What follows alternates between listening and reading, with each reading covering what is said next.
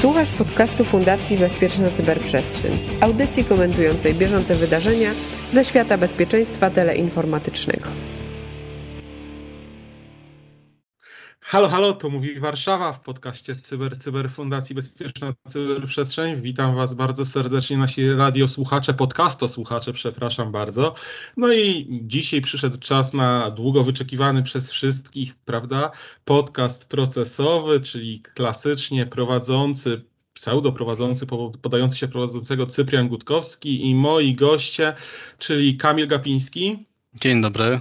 I Maciej Pyznar, mm, przedstawienie od lewej. Witam Cię Maćku. Dzień dobry. Widzimy Cześć. się tak na Teamsach, w związku z tym taka, a nie inna kolejność e, moich gości, chociaż alfabetycznie też akurat trafiłem. Ale okej. Okay, Proponowałbym dobrze. nie zdalać systemu komunikacji w naszej firmie. Ale ty zdradziłeś, że to jest w naszej firmie, to było tylko do nagrywania podcastów. Trzeba to wyciąć. To to wytniemy. Dobra, słuchajcie, e, witam Was bardzo serdecznie. W dzisiejszym naszym podcaście chcemy poruszyć dwie istotne, bardziej lub mniej kwestie. Jedna z nich to jest e, kontakty, a w zasadzie też odpowiedzialność i rozgraniczenie odpowiedzialności między pierwszą a drugą linią SOC w sytuacji, kiedy mamy ten outsourcing pierwszej linii, ale również też pewnie zahaczymy w sytuacji, jeżeli mamy to wszystko in-house, więc rzeczywiście, jeżeli to się dzieje już w obie linie działają w jednej organizacji, na pewno to też zahaczymy. No i druga kwestia, którą poruszymy w dzisiejszym podcaście, jest to kwestia CSIRT-u sektorowego, tak naprawdę co zmienia projekt nowelizacji ustawy o Krajowym Systemie Cyberbezpieczeństwa i czego on tak naprawdę będzie oczekiwał od CSIRT-u sektorowego i co daje CSIRT-owi y, sektorowemu na działanie, bo wiemy, że te CSIRT-y sektorowe będą obowiązkowe, stąd chwilę nad nimi się pochylimy.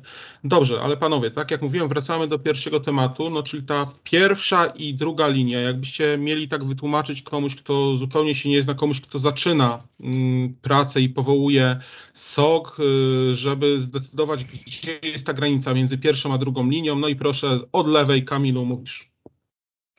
No okej, okay. pójdźmy może od ogółu do szczegółu. E, SOC, czyli Security Operations Center, komórka organizacyjna lub zespół działający w oparciu o systemy monitoringu cyberbezpieczeństwa, czyli w przypadku naszej branży najczęściej SIEM lub e, oraz e, inne potencjalne systemy. Gdzieś tam różni się od e, zespołu reagowania na incydenty tym, że właśnie na tej technologii trochę bardziej e, się opiera, bazuje na niej przede wszystkim, e, monitoruje anomalie, potencjalne incydenty cyberbezpieczeństwa w infrastrukturze teleinformatycznej i e, pod kątem potencjalnych właśnie incydentów, tak? Więc jakby to jest, to jest taka ogólna, ogólna gdzieś tam wiedza.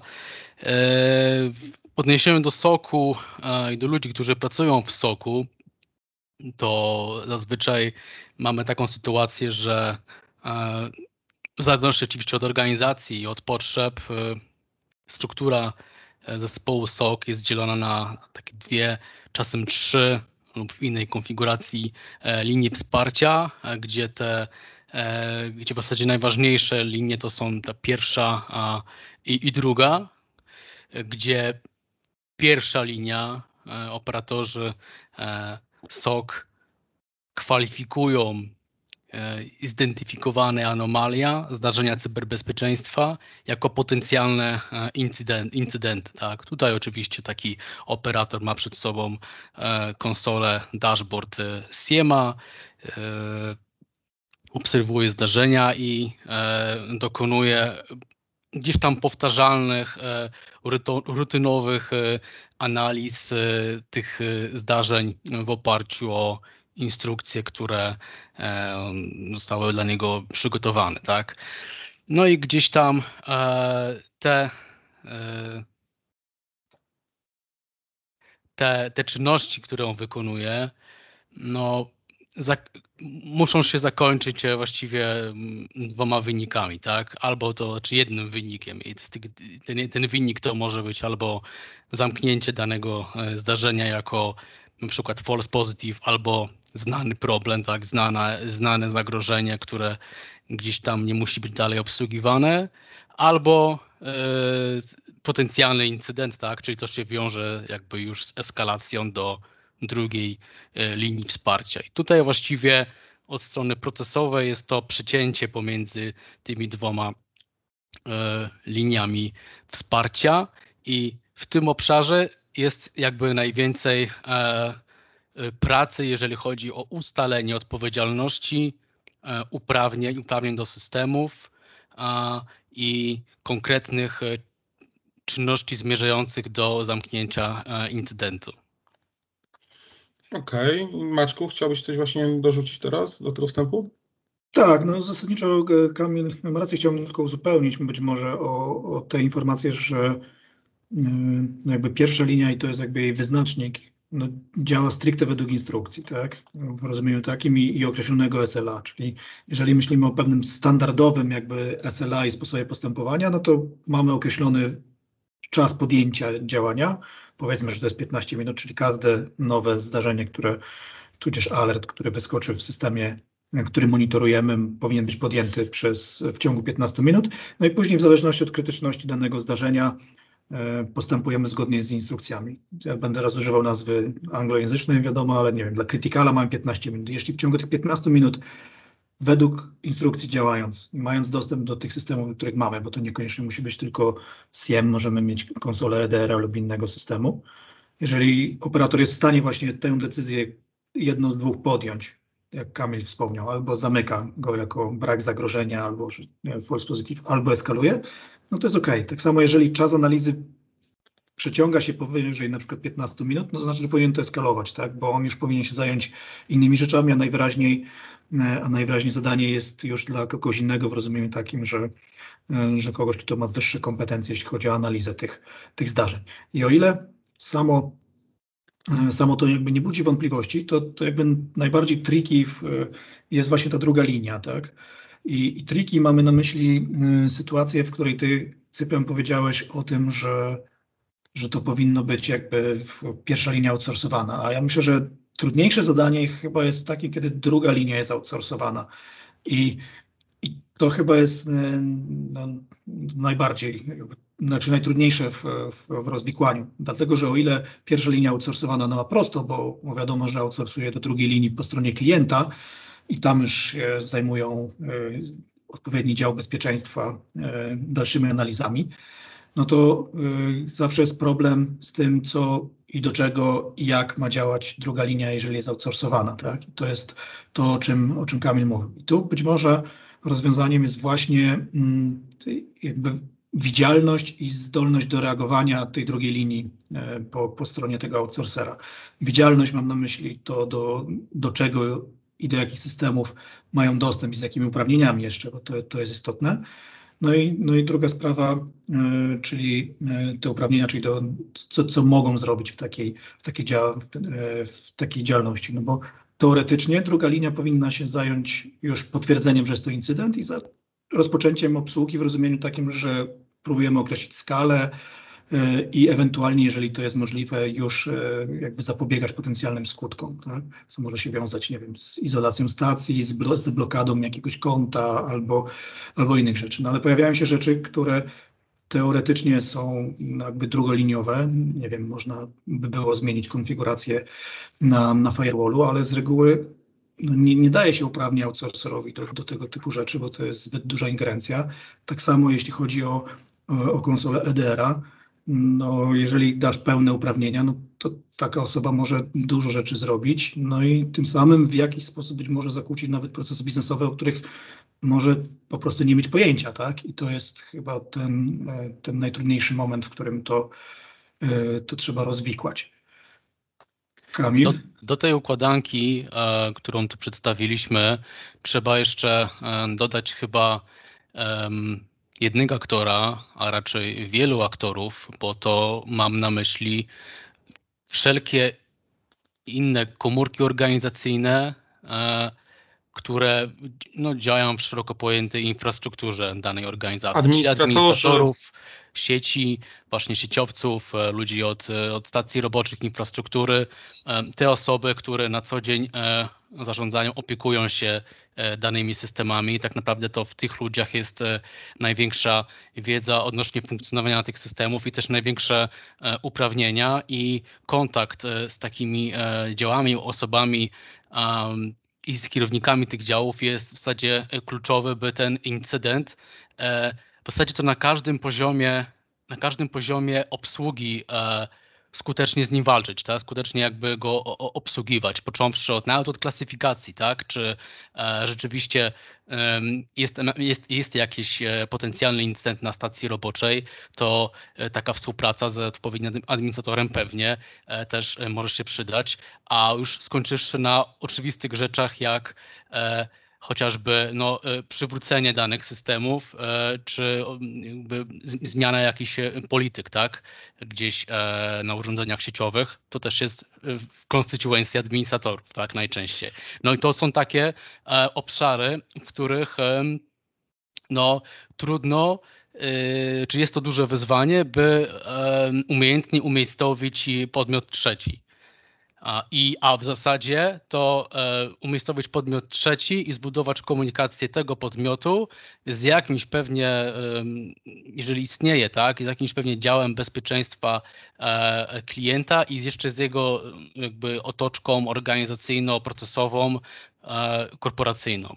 Więc e, tutaj mm, to jest jakby największe wyzwanie i z tego, z tego powodu e, chyba można mm, zaryzykować stwierdzenie, że rzadka, rzadka jest sytuacja, w której ta druga linia jest outsourcowana. I tutaj to jest chyba najważniejsze, no ta odpowiedzialność e, jest, odpowiedzialność jest kluczowa i e, określenie sobie e, uprawnień, określenie sobie obszarów działania, e, tylko że z drugiej strony, e, jeżeli już mówimy o obsłudze incydentu, dużo rzeczy jest tutaj nie do przewidzenia na poziomie na przykład jakichś umów lub w ogóle e, w trakcie świadczenia usługi, więc tutaj cały czas nowe rzeczy będą się pojawiać e, odnośnie potrzeb, odnośnie jakichś problemów, odnośnie komunikacji. Na przykład, no, kto, tak naprawdę, kto tak naprawdę powinien odpowiadać za wywiad z danym użytkownikiem, tak? Jeżeli mamy, mamy na przykład podejrzenie, że doszło do jakiegoś nadużycia Wyobrażam sobie, że druga linia outsourcowana mogłaby o coś zapytać, ale to są tak, na, na tyle wrażliwe kwestie, że e, tutaj już musi być zaangażowany jakiś przełożony, jakiś e, też właśnie administrator. No i z takimi rzeczami e, e się, się, się, styka, tak? E, po prostu ta, taki układ, tak? Jeżeli ktoś taki układ stworzył.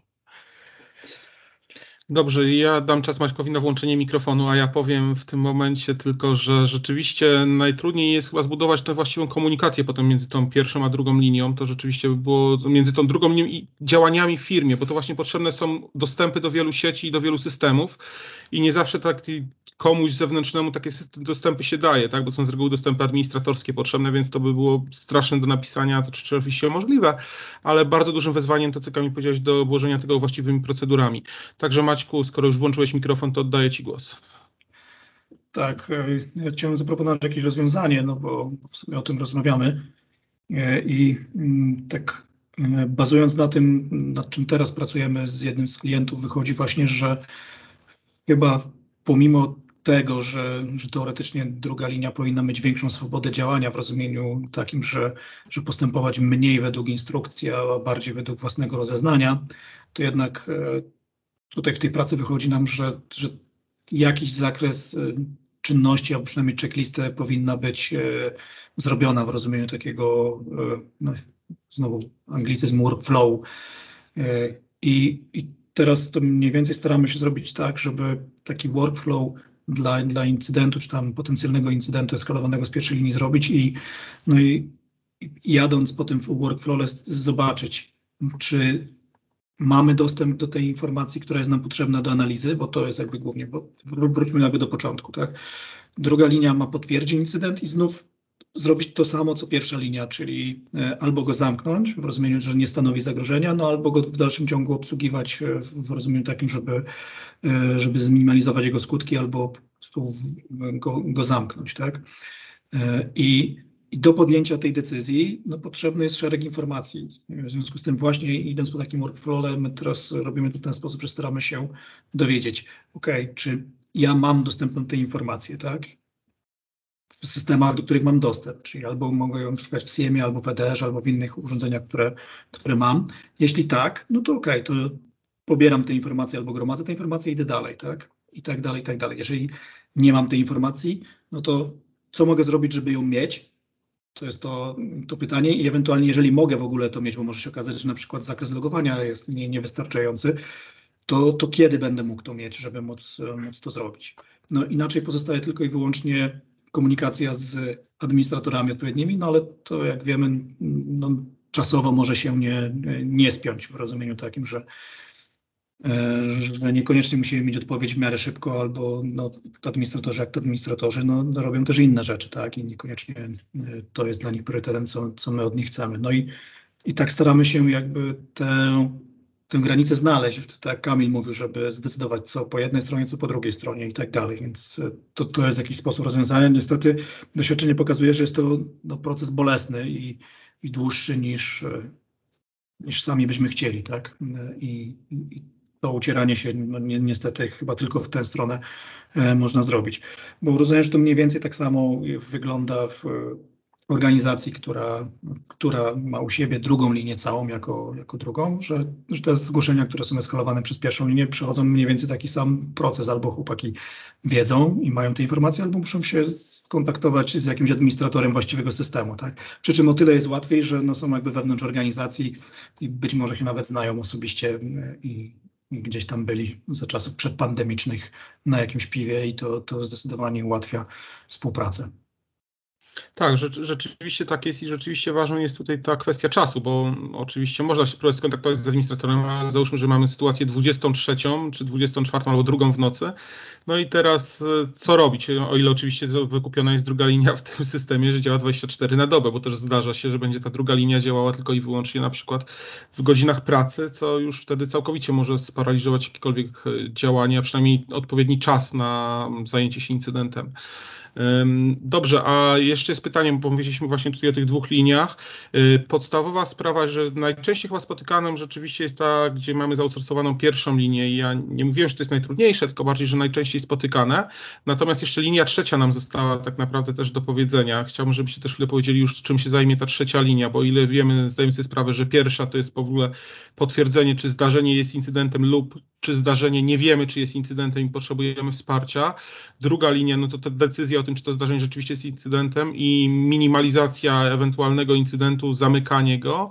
No to teraz jeszcze mamy do czynienia z y, czym tak naprawdę będzie w tym momencie trzecia linia i czemu, czemu służy. Y, tutaj Kamil, widziałem twoja kolej. Okej, okay. um, więc y, tak naprawdę można sobie mm, wziąć pod uwagę trzy scenariusze, w którym w których będzie uczestniczyć e, trzy scenariusze trzeciej linii. Tak. E, pierwsza sprawa to jest druga linia rozkłada ręce i nie wie, co dalej począć z incydentem. Więc jakby ich umiejętności, wiedza. Ale z incydentem czy ze zdarzeniem, Kamil? Bo może być z incydentem, bo, bo trzecia linia nie będzie obsługiwać e, e, okay. potencjalnego incydentu czy rzeczy niepotwierdzonych. Oczywiście w praktyce różnie się może zdarzyć, tak, ale ich, ich zaangażowanie będzie no, na wyższym jednak tutaj poziomie, bardziej skomplikowanym. Więc to jest pierwsza sytuacja, rozkłada ręce druga linia. Druga sytuacja to jest, e, kiedy um, chcemy dogłębnie, chcemy dogłębnie zrozumieć, e, na czym polegała podatność naszej infrastruktury, dlaczego tak się zdało, czyli robimy taki bardzo e, e, zaawansowany, taką bardzo zaawansowaną e, analizę przyczyn, która najczęściej też się wiąże z próbą e, zrozumienia funkcjonalności danego malubelu na przykład, tak? Więc to będzie po prostu analiza złośliwego oprogramowania, ale taka, która ma też jakby wnieść coś do obsługi incydentu, tak? To nie jest taka e, to nie jest taka sytuacja, w której po prostu trzecia linia sobie coś analizuje na potrzeby, no nie wiem, a intelligence, chociaż też również to jest jakby istotne. Czwarta y, i właśnie trzecia sytuacja to jest, kiedy już mamy podejrzenie popełnienia przestępstwa i e, tutaj wchodzi, wchodzą takie, taki zakres czynności jak zabezpieczenie dowodów, i generalnie przygotowanie podłoża do jakichś potencjalnych dalszych czynności procesowych tak, z organami ścigania, tak, czyli zabezpieczenie artefaktów, skopiowanie ich i tak dalej. Tutaj jakby te wszystkie um, czynności powłamaniowe. Więc wtedy uruchamiamy tę trzecią linię, trzecią linię, linię zaawansowanych y, y, analiz. No i jakby idąc tropem poprzednich naszych tutaj e, e, rozważań co do jakby wymiaru czasu, to taka linia zazwyczaj po prostu jest e, pracuje tak gdzieś tam na konkretne już zlecenie i jeżeli jest w modelu outsourcowanym, a najczęściej teraz jest, no to e, wynajmuje się właśnie na konkretne zlecenie i lub, e, lub jakby um, zastawkę jakąś e, godzinową. I jeżeli chodzi też e, o in-house versus outsourcing takiej trzeciej linii, no to organizacja e, zazwyczaj korzysta właśnie z takiego modelu outsourcowania trzeciej linii, e, pod zlecenia tego, jeżeli gdzieś tam ma do czynienia z um, rzadko z sytuacjami, na przykład, które wymagają analizy uczciwego programowania, tak? Czyli jeżeli razem dwa, trzy razy na rok zdarza się taka potrzeba, no to wówczas takich kompetencji nie trzeba we własnej organizacji gdzieś tam e, wyjątkowo rozwijać. E, albo robią coś regularnie, Natomiast regularnie na przykład raz na kwartał, kwartał raz, na pół, raz na półrocze i to mogą być jakieś na przykład testy podatnościowe, tak, bo gdzieś tam często jest tak, że trzecia linia też ma takie e, twarde e, umiejętności e, red hatowe, tak, więc w tej układance trzecia linia właśnie e, występuje. Jak sobie w ogóle spojrzymy na strukturę SOC, no to możemy zrozumieć, że jak mamy te podziały, te, te, te, ten, ten podział na te trzy linie, to E, to druga i trzecia możemy to rozumieć jako takie e, klasyczne struktury certowe, tak? Więc e, gdzieś tam tak to można sobie rozumieć, jeżeli też chodzi o to rozróżnienie.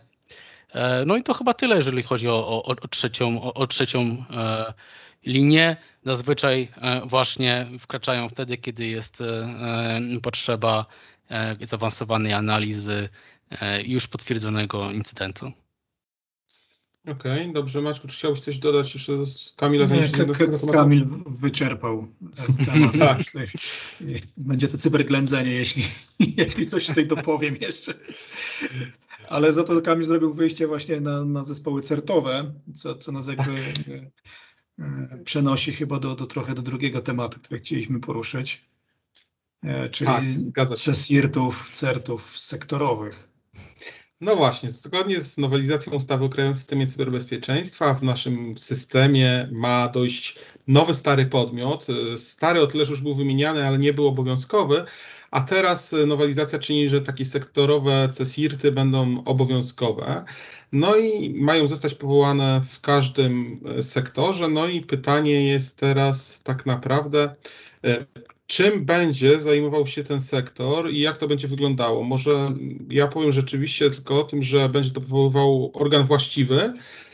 No i musi wybrać w chwili obecnej, trwają już w zasadzie negocjacje w wielu sektorach, kto mógł pełnić rolę takiego sektoru, no ale tak jak mówię, aż tak nie będziemy wychodzić i zdradzać tutaj jakichś szczegółów e, z takich dyskusji, natomiast rzeczywiście powiedzcie mi, Maćku, tutaj bardziej na Ciebie patrzę w tym momencie, co przewiduje ustawodawca, że powinien taki CESIT sektorowy robić i czy to dobrze, że tak przewiduje? O raju, to jest pytanie z cyklu zawierające e, ocenę tego, co jest. No ale dobra, niech będzie. Dlaczego towarzysz Lenin najważniejszy jest? Tak. Jak zachwyca, jak nie zachwyca. No ale tak, no ale słucham Cię, bo rzeczywiście to jest dość ciekawe. Tak, rzeczywiście. Y, analizujemy ostatnio te, te kwestie w kontekście takim, że mm, rzeczywiście no, niektóre organy właściwie prowadzą takie analizy i, i, i, i byliśmy o to pytani. Dlatego zastanawialiśmy się właśnie, co ustawodawca miał na myśli, bo teraz jest e, w projekcie e, zmiany ustawy o Krajowym Systemie Cyberbezpieczeństwa, nowelizacji jej. W artykule 44 jakby zmiana treści tegoż artykułu. No jest mowa o tym, że, że teraz organ właściwy mm, zapewnia funkcjonowanie CSIRT-u sektorowego, do którego zadań należy. No i to są cztery punkty. Przyjmowanie zgłoszeń o incydentach, reagowanie na incydenty, gromadzenie informacji o podatnościach i zagrożeniach, współpraca z operatorami, no i współpraca z, CSIRT-ami poziomu krajowego. No i teraz, o ile punkty 1, 3, 4, 5 nie budzą wątpliwości, to, to największe wątpliwości budzi punkt reagowanie na incydenty. Reagowanie na, na incydenty dlatego budzi wątpliwości, że w poprzedniej, znaczy w obecnie obowiązującej treści e, artykułu 44 jest również mowa o, o przyjmowaniu zgłoszeń o incydentach poważnych, ale jest dodatek oraz wsparcie w obsłudze tych incydentów. Tak? I tak samo w punkcie drugim jest mowa o wspieraniu operatorów usług kluczowych w wykonywaniu obowiązków określonych tam w innych artykułach.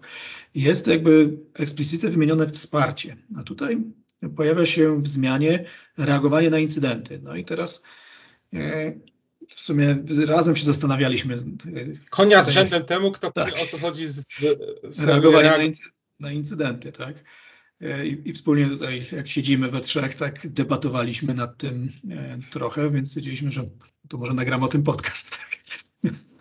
Tak? Ale żeby nie było, jak ktoś nam kiedyś zarzucił, że to rozmowa u, u cioci przy, przy piwie, tudzież przy innym jakimś trunku, e, to postanowiliśmy taką jakby analizę przeprowadzić. Wydaje się nam tak, że po pierwsze praktyka CSIRT-ów E, czy to poziomu krajowego, czy sektorowego, jest taka, że one realizują usługi rzeczywiście wsparcia w rozumieniu takim, że nie zdejmują odpowiedzialności z podmiotów odpowiedzialnych za cyberbezpieczeństwo u siebie. I tu jakby podkreślmy to wyraźnie, że w nowelizacji ustawy w dalszym ciągu to operator usługi kluczowej jest odpowiedzialny za cyberbezpieczeństwo u siebie i to on ma e, obsługiwać i reagować na wszelkie incydenty e, w tym, w tym obszarze w rozumieniu w obszarze usług, którymi, którymi zawiaduję. Więc wydaje się, że to chyba nie, nie zostało zmienione i to jest coś jak z tymi liniami wsparcia. W rozumieniu takim, że jeżeli ja jako operator sobie nie radzę, w tym momencie mogę pozyskać wsparcie w, w e, sektorowym.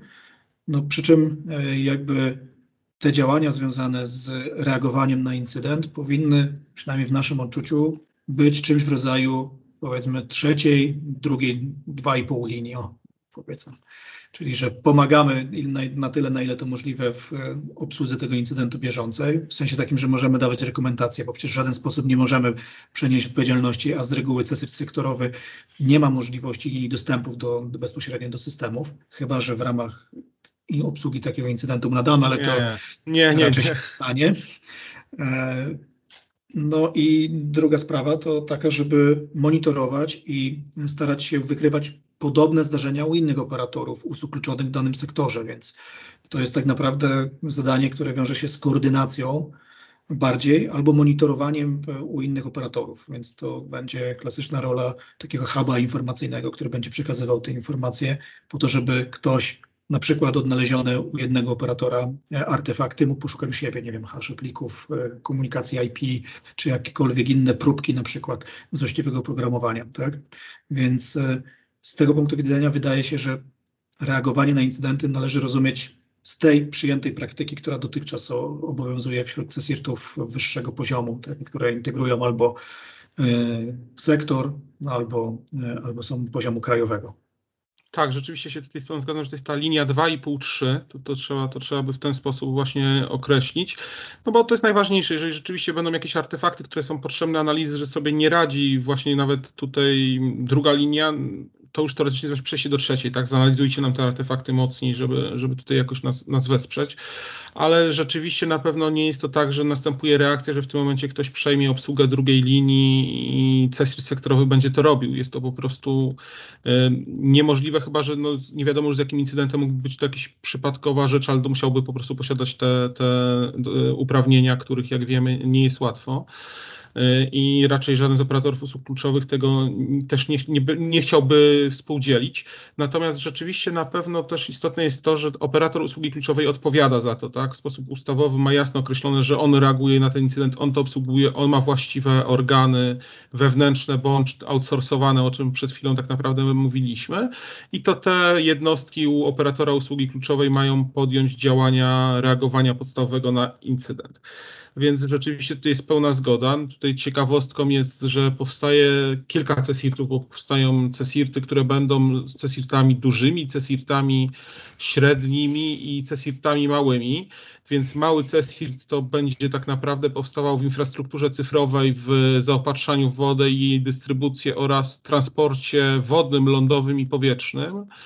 E, to znaczy, przepraszam, e, CISIRT e, mały to jest infrastruktura cyfrowa i zaopatrzenie w wodę, średni transport wodny, transport lądowy Przepraszam i powietrzny. nas skąd te informacje, które To jest, to jest wiedza tajemna, to jest wiedza tajemna tak naprawdę, którą, do której ma dostęp każdy, ale nikt tego nie czyta, ponieważ znajduje się to w ocenach skutków regulacji do ustawy. Więc jeżeli ktoś chce posiąść wiedzę tajemną, to czasem warto te OSR-y przeglądać i wiedzieć o co chodzi. Natomiast duży CESIRT, no to mamy energię, bankowość, infrastruktura rynków cyfrowych oraz ochrona zdrowia. E, swoją Czyli drogą... rozumiemy, że ustawodawca jakby próbował już e, jakby wielkość CESIRT-ów przydzielić do odpowiednich sektorów, tak? Tak, zgadza się. Rzeczywiście tak to wygląda. Nawet wyliczono wynagrodzenie rynkowe specjalistów takiego CESIRT-u i wynosi ono około 18 tysięcy miesięcznie brutto. Także to rzeczywiście jest wszystko jest podane w ocenie skutków regulacji, więc można do tego spokojnie dotrzeć. Y, I jak również jest podane, ile taki CESIRT będzie otrzymywał y, pieniędzy na działalność. To wszystko jest, to wszystko jest wymienione i tutaj w tych ocenach skutków regulacji możecie do tego zajrzeć się dowiedzieć, że w pierwszym roku planowane jest zatrudnianie 14 osób, w roku 2022 później mamy 20 osób, no i kolejne to już jest taki docelowa wielkość dużego CESIRT-u, to jest 21 osób, więc takie, takie są cele, no i bardzo istotne jest to, że...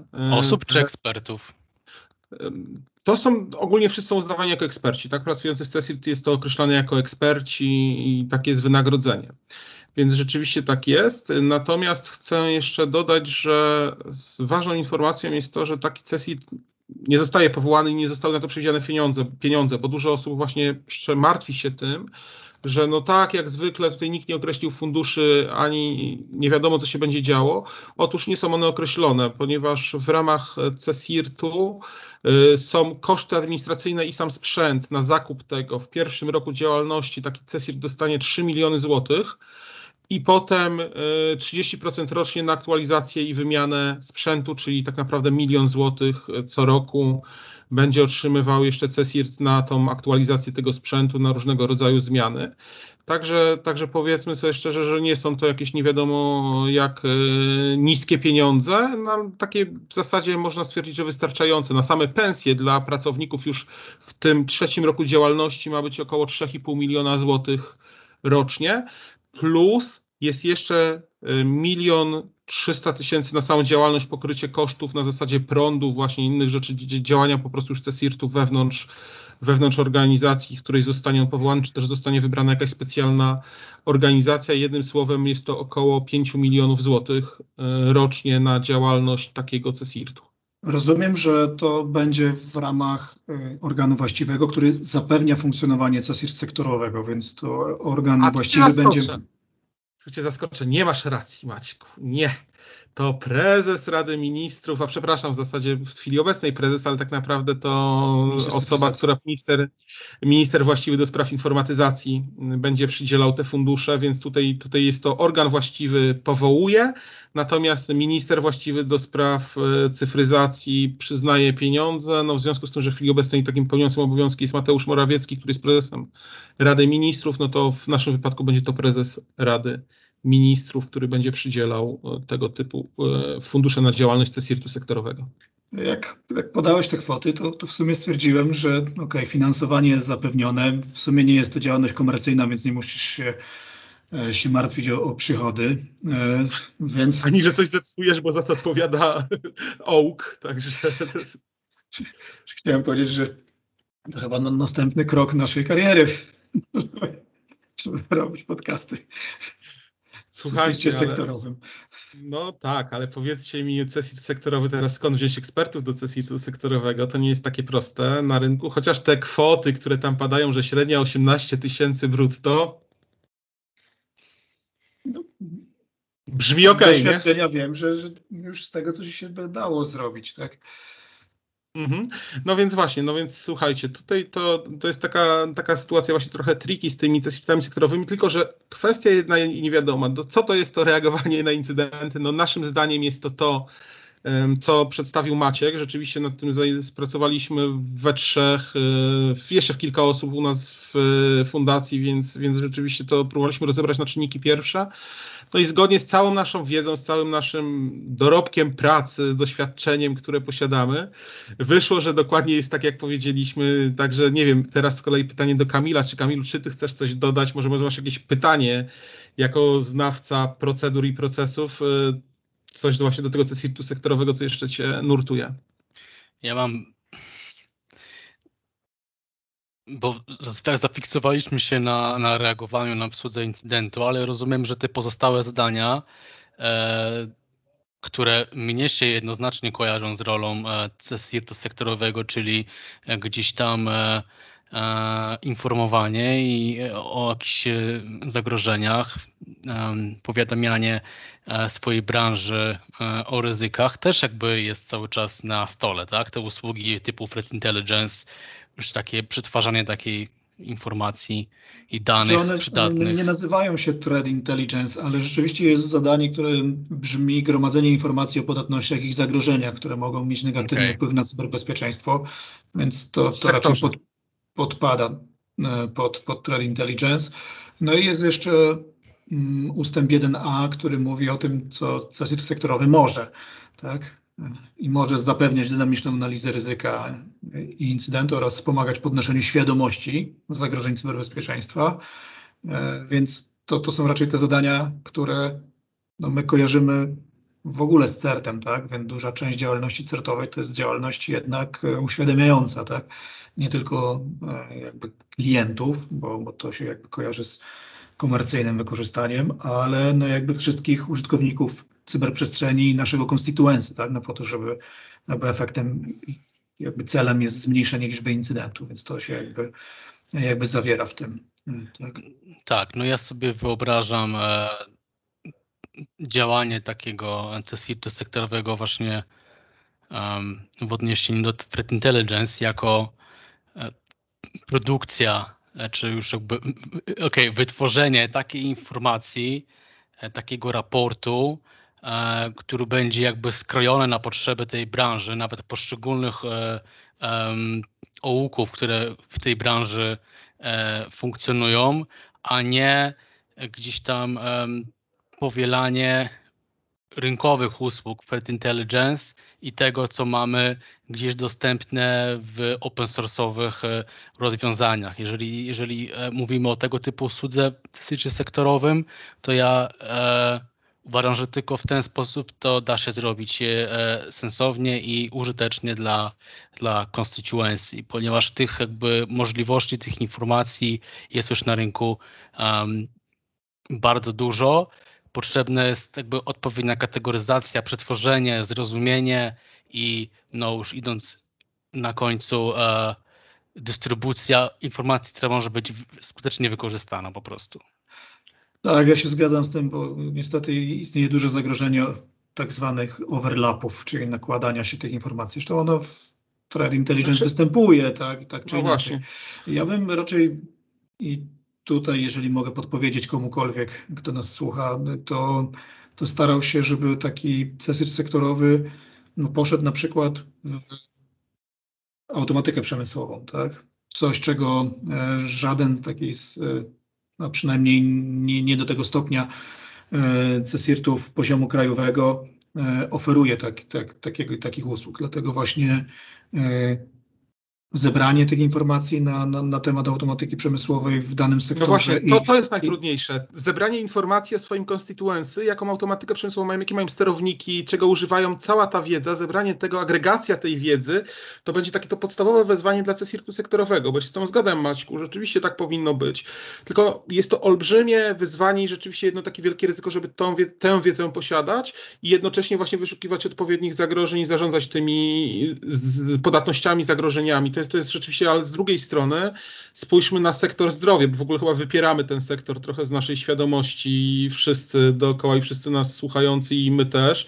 No tam z kolei sprowadzenie CSIRT-u sektorowego, no to życzę szczęścia. Ktoś, ktoś za to 18 tysięcy powinien y, analizę taką zrobić, no po prostu. Znaczy rzeczywiście chyba do, dotykamy tutaj y, prawdziwego problemu, bo Prawdopodobnie oczekiwaniem z kolei podmiotów w tym sektorze byłoby, żeby to reagowanie na incydenty było przeprowadzane rzeczywiście jako reagowanie, tak? Bo, bo ja nie mam u siebie ludzi, nie mam, nie mam sił, środków i, i, i zdolności, no bo jakby nie jest to core biznesem y, służby zdrowia. Służby zdrowia, tak? I to jest jakby, jakby istotne i, i wydaje się, że, że w tym momencie nasza wspaniała analiza bierze w łeb bo, bo praktyka, ale to być może trzeba sektor po sektorze jakby różnicować te, te usługi, ale to jest, to jest to, co, o czym już wielokrotnie mówiliśmy, że no po prostu te usługi w dany sektor, dany CSIRT powinien po prostu określić, tak? Jeżeli zdecydujemy się na to, że powinien świadczyć te usługi, bo to jest dla dobra tego sektora, a są na to środki, no to, no to w takim razie trzeba to robić, tak?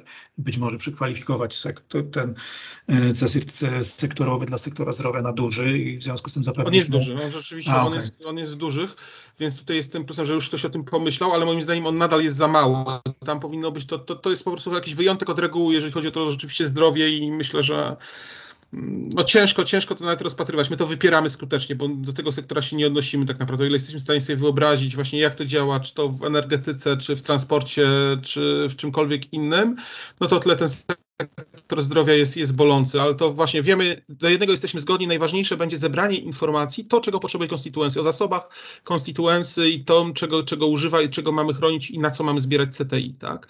To rzeczywiście jest, jest najważniejsze w chwili obecnej dla takiego, w chwili powstawania dla takiego CSIRT-u sektorowego. No dobra, to może zapowiedzmy tylko, że w pierwszym temacie będziemy mieli w kolejnych podcastach gości, którzy może powiedzą coś z praktyki bardziej niż, e, niż teorii. Tak. Przyznajemy, że chcemy zaprosić rzeczywiście osobę zarówno, która jest e, outsourcerem, jak i osobę, która zajmuje się tym jako powiedzmy in-house, więc to rzeczywiście będzie czy połączenie w zasadzie klienta i firmy, Dostawcy. która wykonuje usługę, tak, dostawcy, więc rzeczywiście zabrakło mi słowa, dziękuję Kamilu. I więc to Wam chcę przedstawić, jak to wygląda z ich punktu widzenia i jak, jak się w tym czują i jak się mają. Także dzięki serdeczne Wam panowie za udział w podcaście. Przypominamy, że bardzo chętnie odpowiadamy na różnego rodzaju pytania i wszelkie komentarze Wasze nas cieszą, śmieszą, różnie to bywa, ale na pewno na nie w jakiś sposób reagujemy. Także okej. Okay. Słuchajcie nas, jesteśmy do Waszej dyspozycji. No i do usłyszenia w następnym naszym podcaście. Dziękuję Wam, Kamilu, dziękuję, Maćku.